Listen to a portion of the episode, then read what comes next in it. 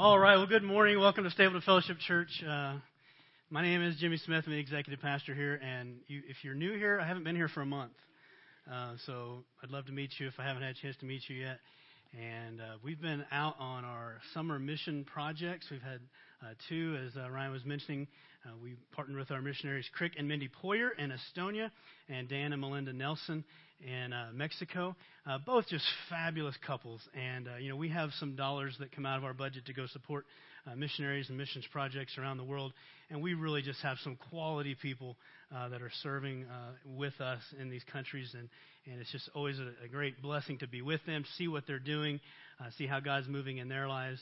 Uh, experience the ministry that they're that they're doing, and just to feel their hearts and to feel uh, the compassion that they have for the places that they are and for us to be an encouragement to them. That's that's one of our plans and our strategies as we partner with missionaries is that we want to be in their lives through short-term projects and because they deserve to be connected to the churches here and, and we want to be more than a church that just sends a check and and there's there's needs for the resources we, we get that but we also want to be a church that partners with them in, in very special and specific ways and so uh, we hope that they uh, enjoyed our time with them I know we did and uh, so we had a, a team that went to Estonia and uh, there were five of us and the, the main purpose of, of this um, uh, this mission trip was we had uh, a main project was a, a, what's called a sailing camp. Um, and it's a non-Christian camp, and it's, it's a, a, very unique experience for us when we get to be a part of this camp.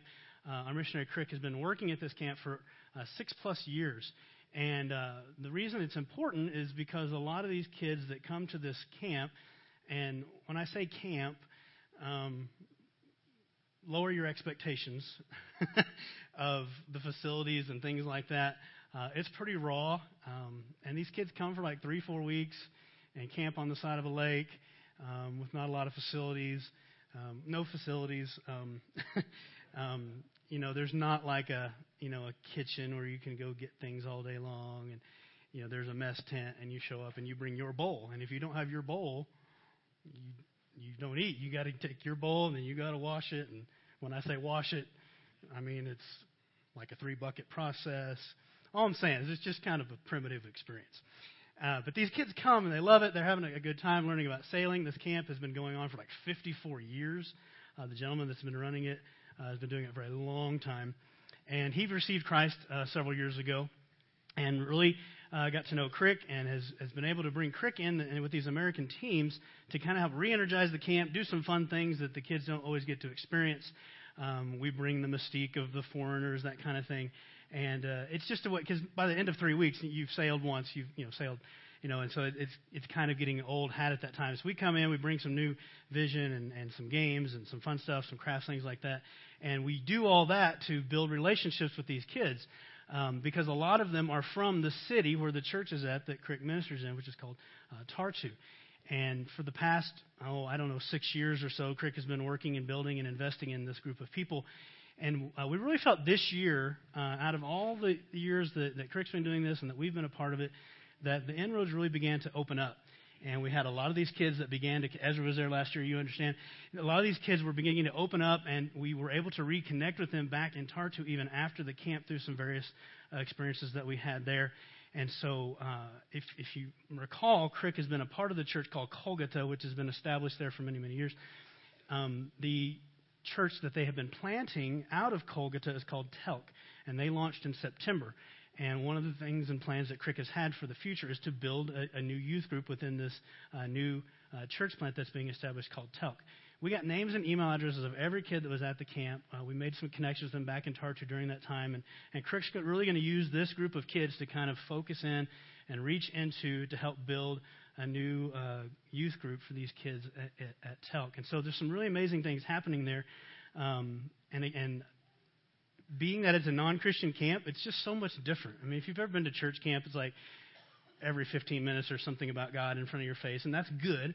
Uh, when you're at, when you're at sailing camp, it's not like that. You're really having to to make the effort and and be a part of it. We really felt like God was redirecting our plans and the things we had attempted to do while we were there to help uh, build these relationships. And so we're very excited about what He's doing at that. There were some seeds planted, and we feel that there's some really great things that are going to happen as a result of that. There were other things that were part of the trip. We helped with the Kolgata Family Camp.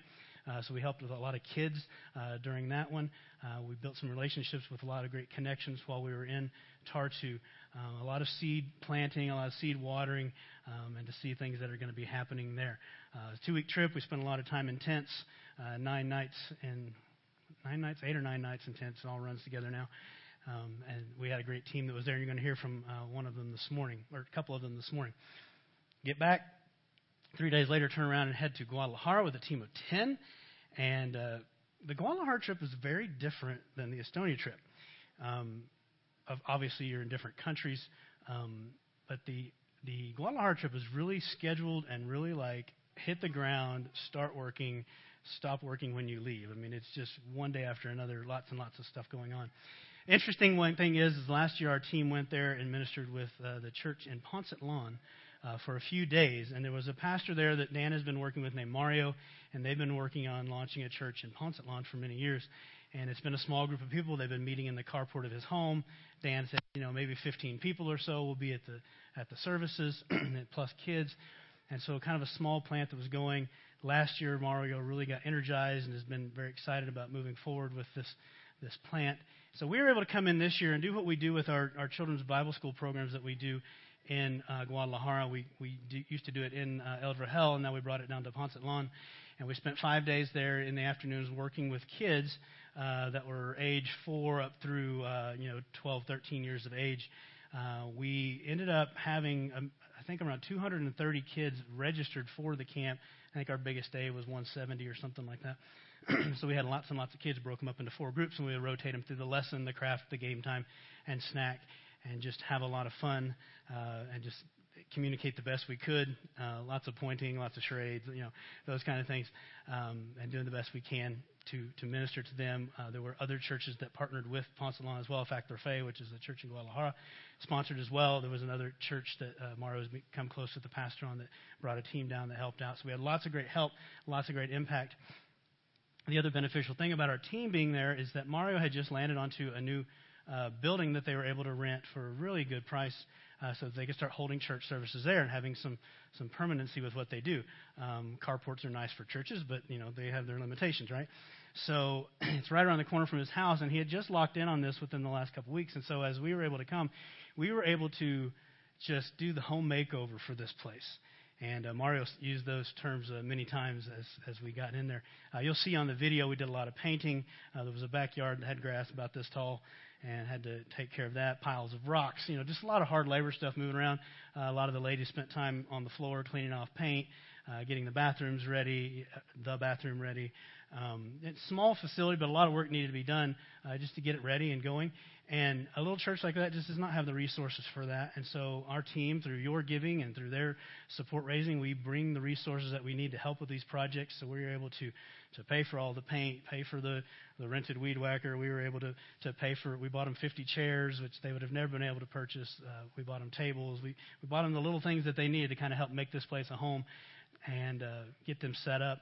And so we were watching through that all week, and then they had their inaugural service in that facility after we left uh, on Sunday. But uh, so we were able to work with them all through the week. A lot of these kids that we connected with uh, through the camp, we are hoping that uh, you know Mario's going to be able to follow up. He's got all the you know there's a registration, so he's got addresses and names and phone numbers, and can start going through town and going back to these families, let them know what's going on with La Roca. That's the name of the church, La Roca, the Rock. And uh, so we're excited to see how God's going to continue to move in that as well. All right, so I'm going to have Stephanie and Walt and Jackie uh, come on up to the stage. And uh, I've asked them just to share a little bit about their experience. Um, when we go on these trips, um, I try to tell people that we go to help and to serve and to be the hands and feet of Jesus.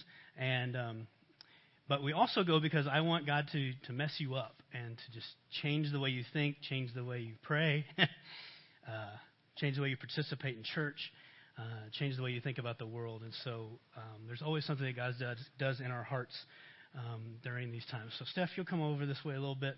Uh, Steph was on our Estonia team, and Steph's been a part of several of our teams over the past. First trip to Estonia. And so, since you're standing next to me, you get the mic first. Uh, so, Steph, here, let's hear some of your story. Thanks. Well, um, if you've listened to these sharing Sundays after mission trips before, um, you know that they can get a little emotional. So I'm just going to warn you. I was already tearing up during the video. um, but I'm so grateful that I got to go. Um, to me, it was just such a, a peaceful, wonderful time there. Every day felt really vibrant, and it felt like a gift from God, a tender gift from God.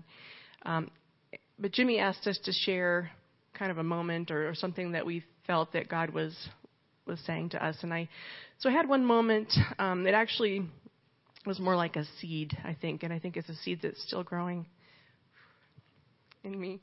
Sorry, okay, I'm not going to cry. Um, there was an afternoon there. I think we had been preparing some activities for a, a youth event at Kolgata, which is again the, the church there. We really got to enjoy a lot of um, deep fellowship with the people of Kolgata. But there was one afternoon that we were at the church building, and we we said, okay, let's take a little rest. We've been working hard, so we took about 20 minutes, and I went in the sanctuary there, and it's kind of a traditional church building, an organ, etc. And I just sat in there. It was very peaceful and quiet, and there was a, a cross at the front of the sanctuary, a beautiful Estonian design. Their design is is so gorgeous, very clean lines, um, but kind of an intricate pattern inlaid in that. And behind it was shining a, a, a light um, through this cross with its intricate design. And there were words on it, and it was pretty easy to figure out the first two. It was uh, Jesus Christ in Estonian. Um, but then there were some words underneath it, and the pastor happened to come in, and I said, Pastor Lehu, what, what do those words mean underneath Jesus Christ?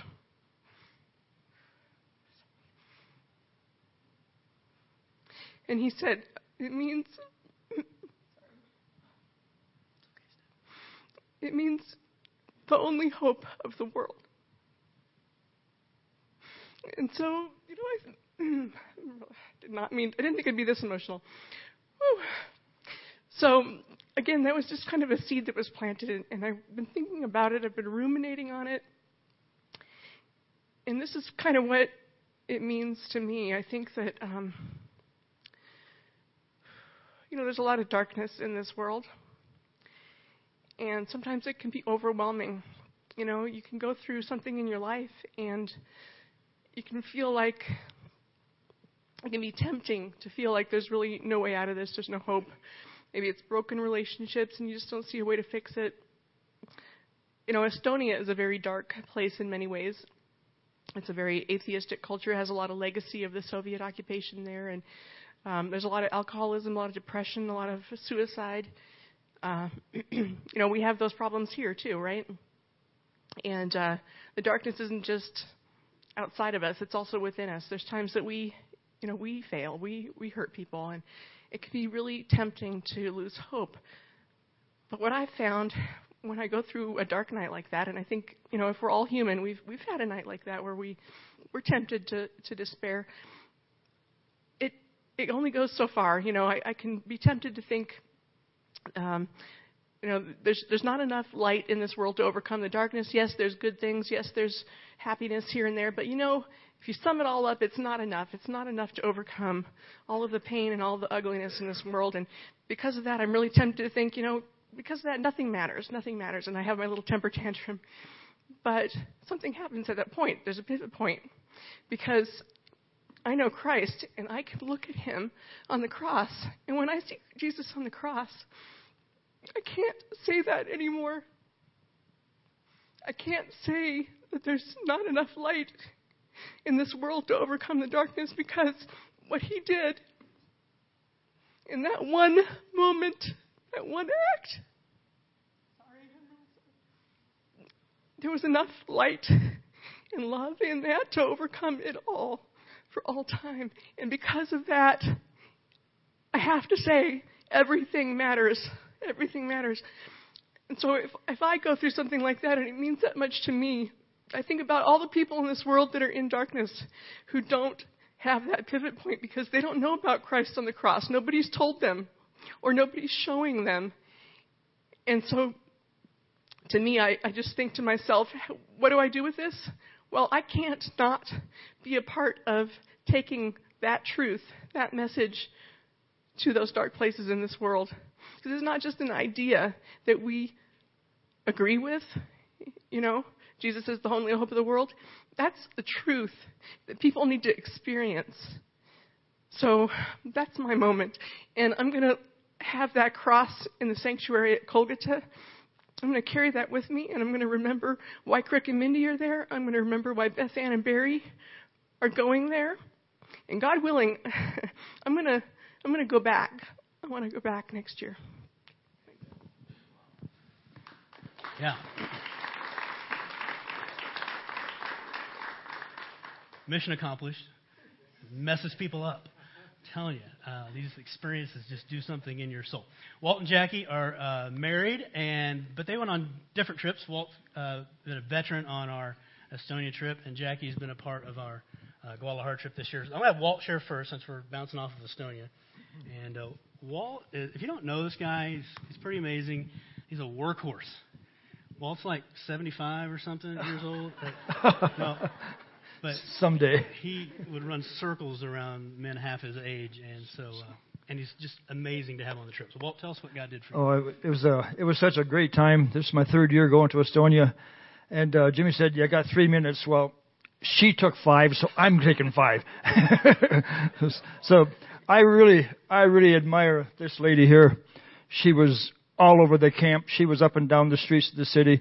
Uh, I just I just praise the Lord for for what what she meant to me uh, on this trip.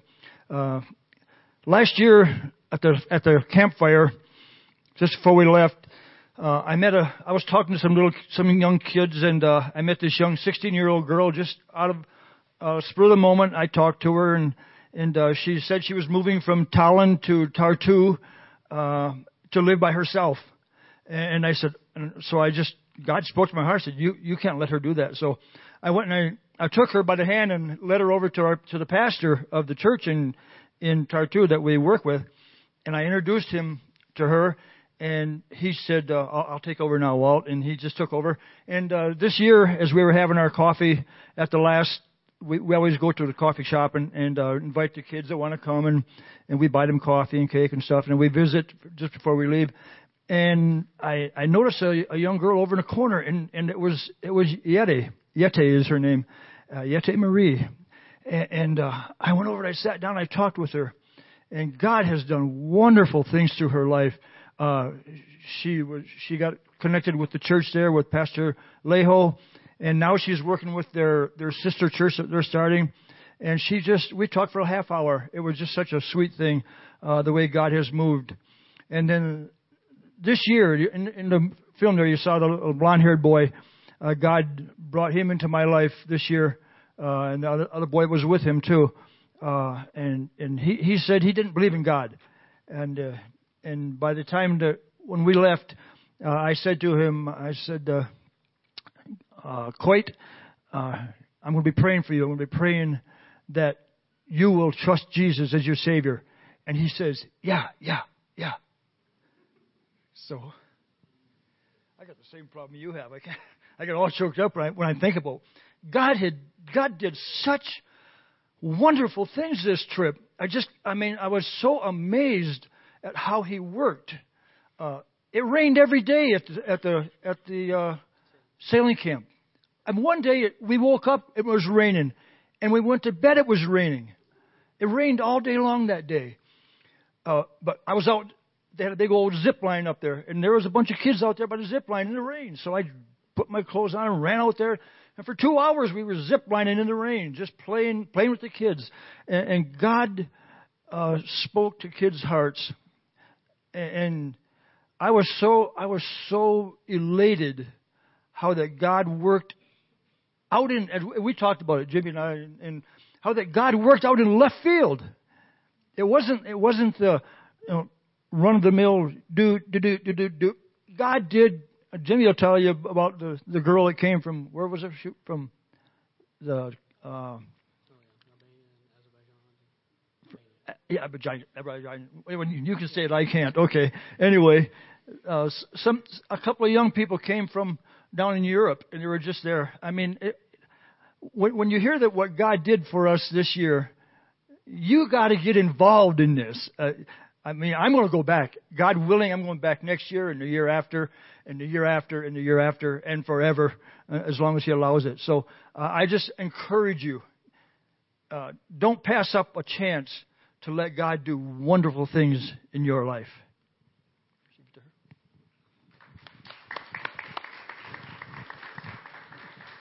And Miss Jackie and her son, uh, their son Quinn, uh, also one of Quinn's 10. Uh, my daughter's 10 went. Uh, we had Callie Shear as well that went, youngin. And uh, that adds a different element when you're taking little ones on your mission trips, doesn't it? Yeah. It's funny to see people working hard at not working. Um, anyway, Jackie, tell us your story. I was truly encouraged and blessed by the opportunity to go on this mission trip. We were there um, in Pontland the second day that we arrived. We started down and we were working in the morning at the church and in the afternoon at the the camp. And I'm kind of, I guess, OCD a little bit. So we were in that room cleaning. We were trying to get the place clean and um, you know, tried to scrape this off and scrub this down, and I was becoming kind of a little frustrated because it seemed like it wasn't happening, you know. So I was I was becoming a little bit frustrated, and I was we were we were all working together trying to get these things done, and every time we got something complete, it seemed like, wait a minute, there's so much more left to do.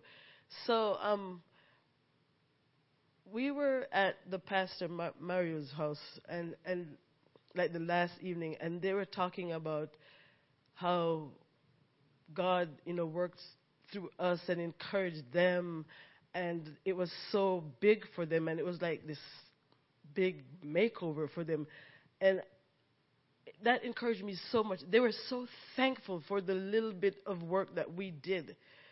And they were so overwhelmed and thankful that we were able to come and do that for them. And here I was sitting there worrying about, gosh, we, we didn't get anything done. We, we hardly did, did a thing.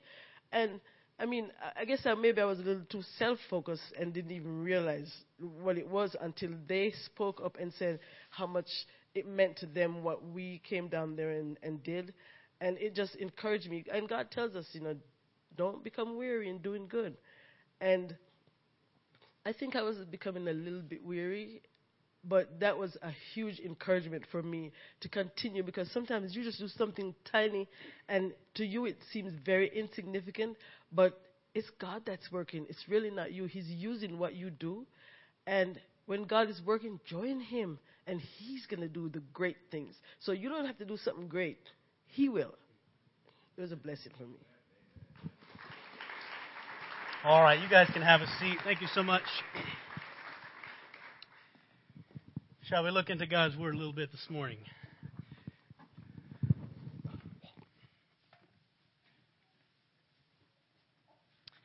If you have your Bible, turn to John chapter 4.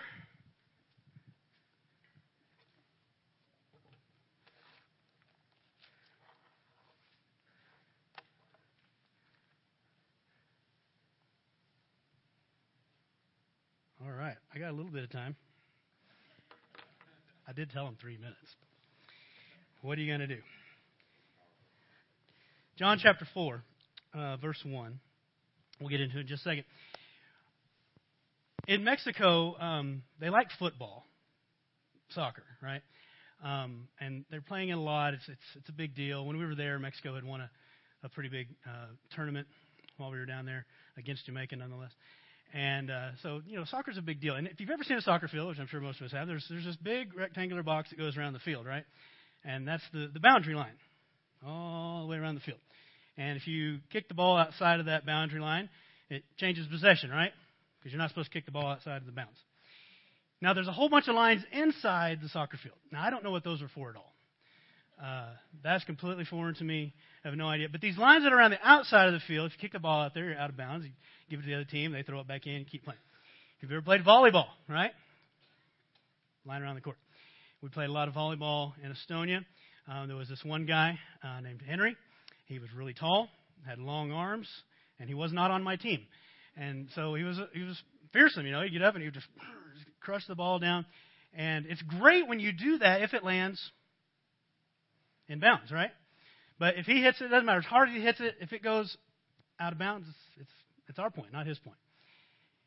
And um, one day, now I'm telling you, please, please don't read wrong into this. Mission trips are a lot of work.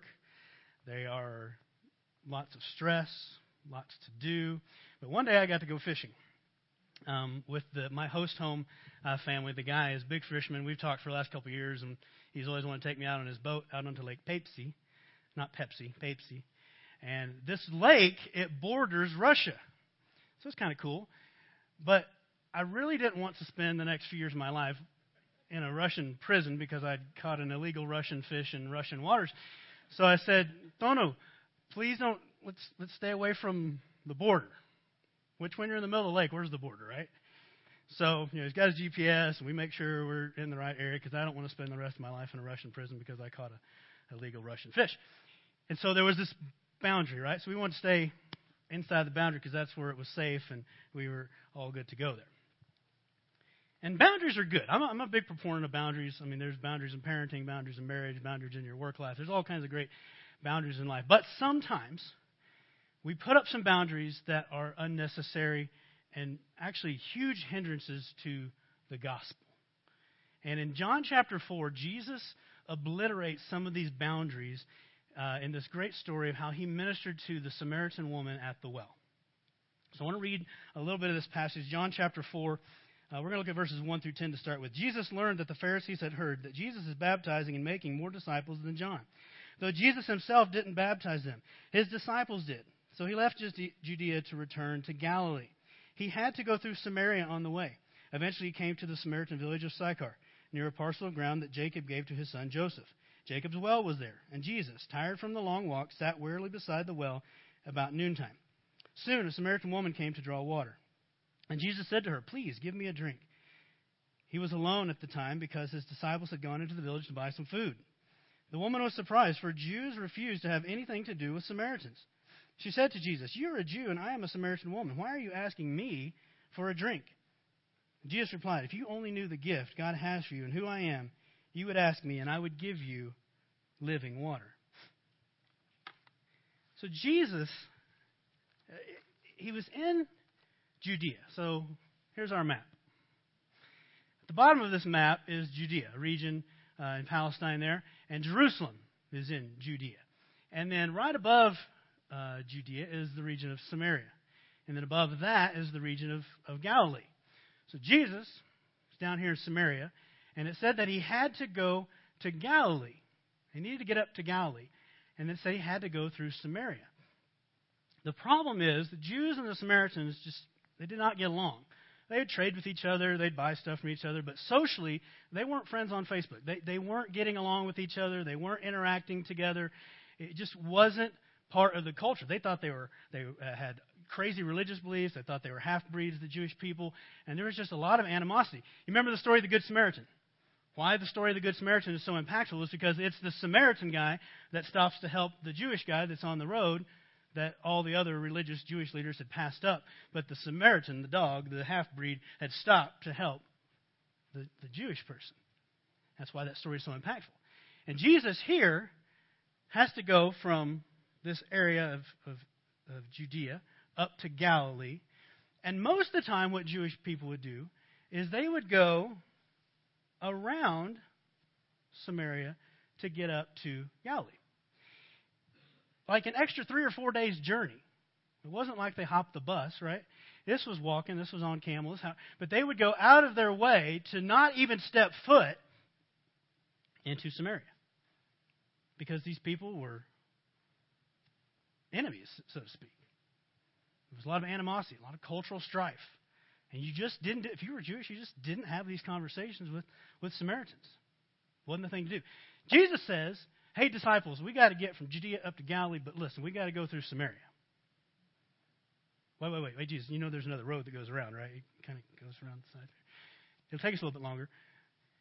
Jesus said, no, we, we got to go through Samaria.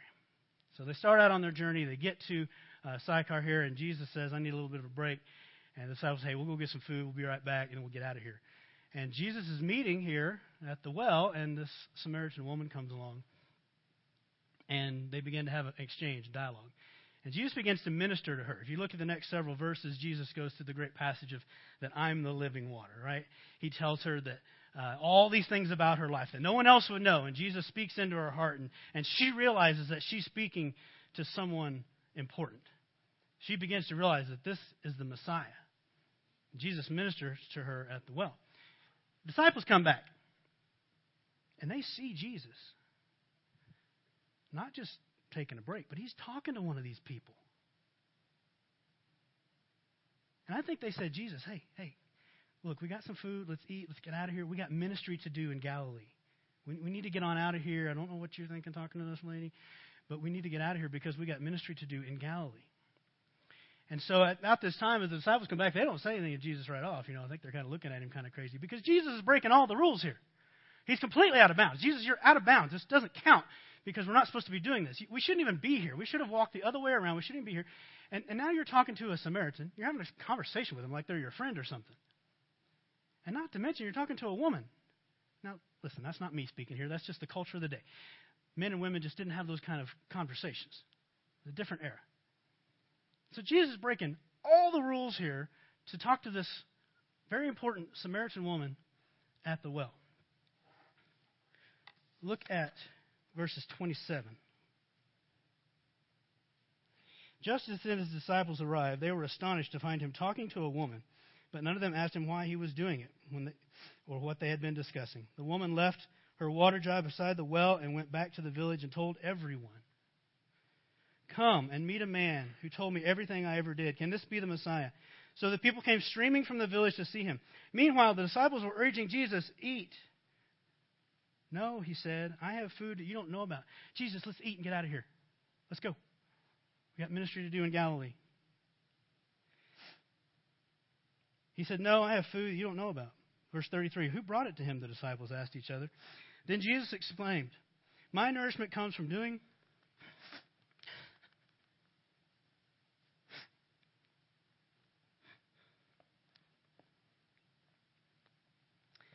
I blame Stephanie. My nourishment comes from doing the will of God, who sent me, and from finishing his work. Do you think the work of harvesting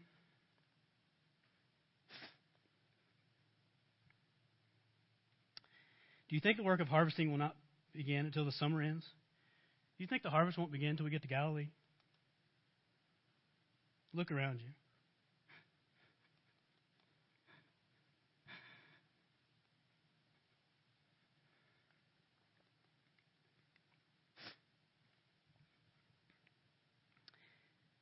Vast are the fields, ripening all around us, and they are ready for the harvest.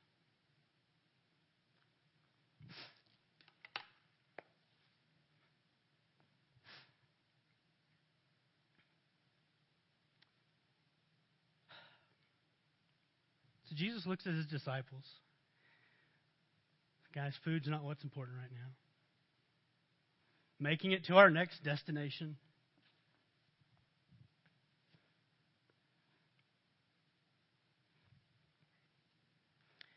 I brought you out of bounds here because there's important work to do. And if we were too busy taking extra time to go the easy way, get on up to where we should be doing ministry, you'd miss this. Can't you guys just see? I just talked to one woman and she went and told her whole village about us, about me. Wouldn't have happened, guys, if if uh, if we'd have gone the long way. It wouldn't have happened if we didn't break through some cultural barriers. Wouldn't have happened if we didn't take a risk. But here, in this place, the fields are white. They're ready. And it says that the village came out to see Jesus. Verse 39. Many Samaritans from the village believed in Jesus because the woman had said, He told me everything I ever did. And When they came to see him, they begged him to stay at their village.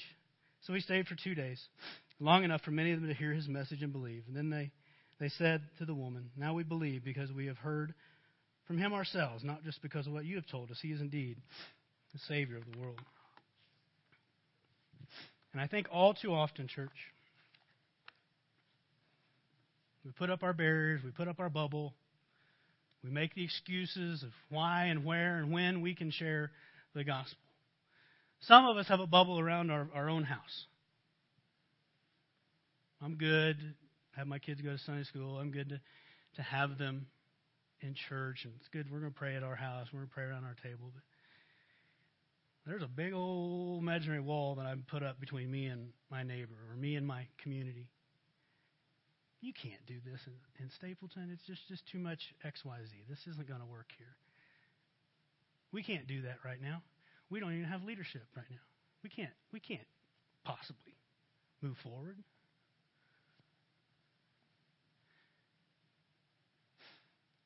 Jesus said, when you go into these areas,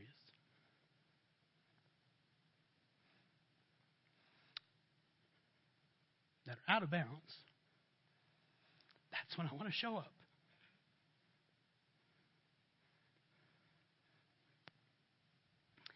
That's when I've got great things in store. Because it proves it's about me and not about you.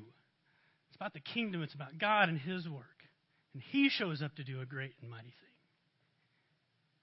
And listen, I get passionate about mission trips. I get very excited about cross cultural ministry. Something I love to do, something I love to experience, and I'm sort of addicted to it, if you will. Um, and I love what it does in the lives of the people that get to experience that. And you don't all get to go. So you get to hear me talk about it and hear me share some of the things about it. But we don't have to go to another culture. We don't have to go to another country. You don't have to go to another city to get outside of the boundaries that we've created for the gospel. And I hope you're with me. I hope as a church that we take the hand we've been dealt, the situation that we're in, the things that are in front of us, and break through the boundaries to seeing people come to the gospel of Jesus Christ.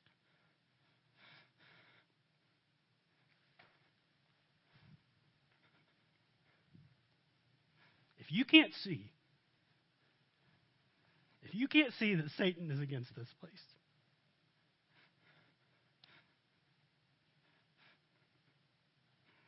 if you can't see that the enemy is out to seek and destroy,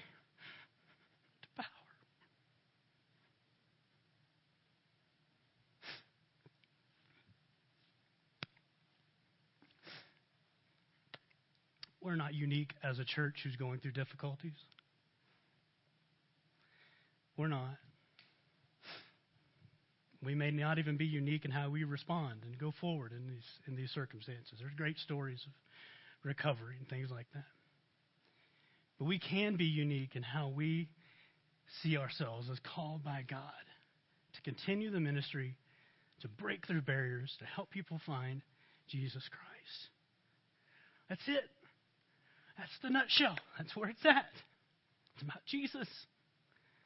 Not about our programs. It's not about the great facility we have. It's not about all the extra. It's about Jesus. And if we find ourselves taking the easy road all the time, if we find ourselves putting up barriers and saying we can't because of this, we can't because of that, we're going to miss the harvest. It's waiting for us. It's waiting for this church. It's waiting for us to invest in. I hope you're with me. I hope you're with our leadership. I hope you're with this place. I hope you're with Jesus. And listen, if you don't know about Jesus, say, man, these people are pretty crazy. They kind of like that guy here. And you want to know a little bit more about him, we'd love to have that conversation with you. He wants to give you that living water. It's there for you. In your notes, if we're going to reach the people who are unreached, we are going to have to go to the places no one is going and do the things that no one is doing. That's interesting. Why aren't those people reached? Because no one's going to them. No one's doing the things that are necessary to see them come to the knowledge of Jesus. And all it might mean is just walking across an imaginary boundary. You know, I always say that, you know, whether or not we go on these trips, God can still do a work, obviously. He doesn't need us to go to Estonia. He doesn't need us to go to Ponce Lawn. But I also look back and I see the connections that happen. And I wonder, just sometimes I wonder, like, if we weren't here,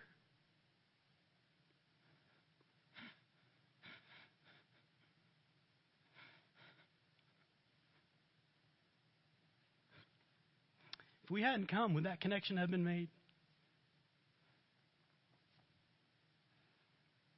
I tell you right now, Stapleton Fellowship Church didn't exist here. There'd be a void in this community. There'd be more people that didn't know about Jesus.